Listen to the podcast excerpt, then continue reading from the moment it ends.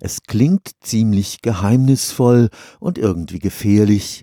Abklärung des Verdachts aufsteigenden Bewusstseins in der künstlichen Intelligenz. Unter dieser etwas umständlichen Überschrift hat das Bundesforschungsministerium Technikfolgenforscher am Karlsruher Institut für Technologie beauftragt, wissenschaftlich zu klären, was dran ist an der Idee, dass Roboter bald über menschliche Intelligenz verfügen könnten.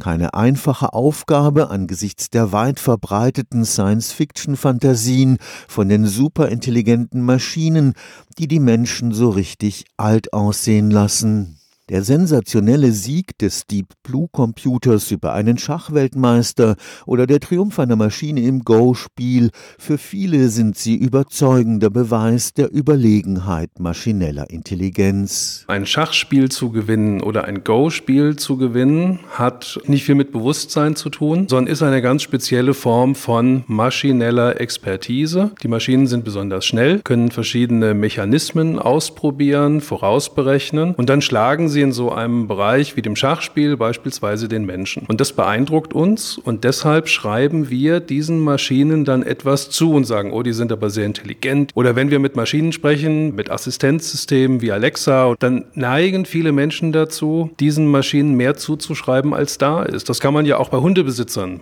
beobachten. Professor Carsten Wendland ist Experte für Technikfolgenabschätzung am Karlsruher Institut für Technologie. Das von ihm angestoßene Projekt will Mythen beiseite räumen, die sich um das Thema der superintelligenten Roboter ranken.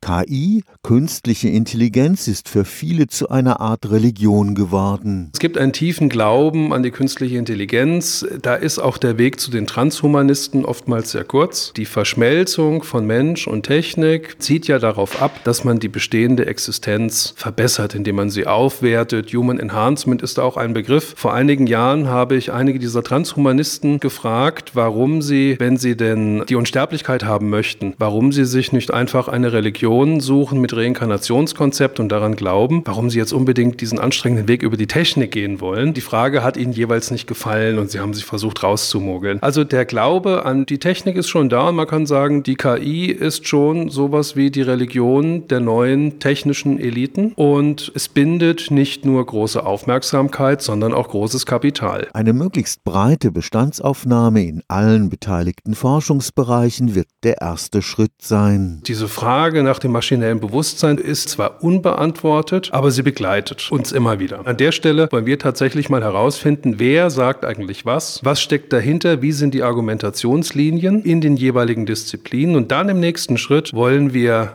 Akteure, die das gleiche Thema haben, aber in unterschiedlichen wissenschaftlichen Disziplinen stehen und die noch nicht miteinander gesprochen haben. Die wollen wir in Verbindung miteinander bringen. Nach zwei Jahren sollen die Ergebnisse des Projekts als Basis einer möglichst breiten öffentlichen Debatte dienen. Beispielsweise über eine Podcast-Serie und über Bürgerdialogformate. Da gehen wir auch in Schulen beispielsweise, sprechen mit Schülern, auch mit Unternehmern, indem wir versuchen, die verschiedenen Grundpositionen darzulegen, zu zeigen, wo die Dinge nicht zueinander passen, was man von dem Thema Bewusstsein eigentlich halten kann und was sich jetzt schon abzeichnet, ist, dass wir als Forscher, aber auch alle, mit denen wir sprechen, über die Frage nach dem Bewusstsein letztlich immer auch auf uns selbst zurückgeworfen werden. Und das kann ein Seiteneffekt sein, den wir sehr begrüßen würden, wenn die Leute auch ein bisschen mehr über sich selbst nachdenken. Und dann kommt im angewandten Bereich sehr schnell das Thema Ethik in der künstlichen Intelligenz bei all dem, was wir machen. Stefan Fuchs, Karlsruher Institut für Technologie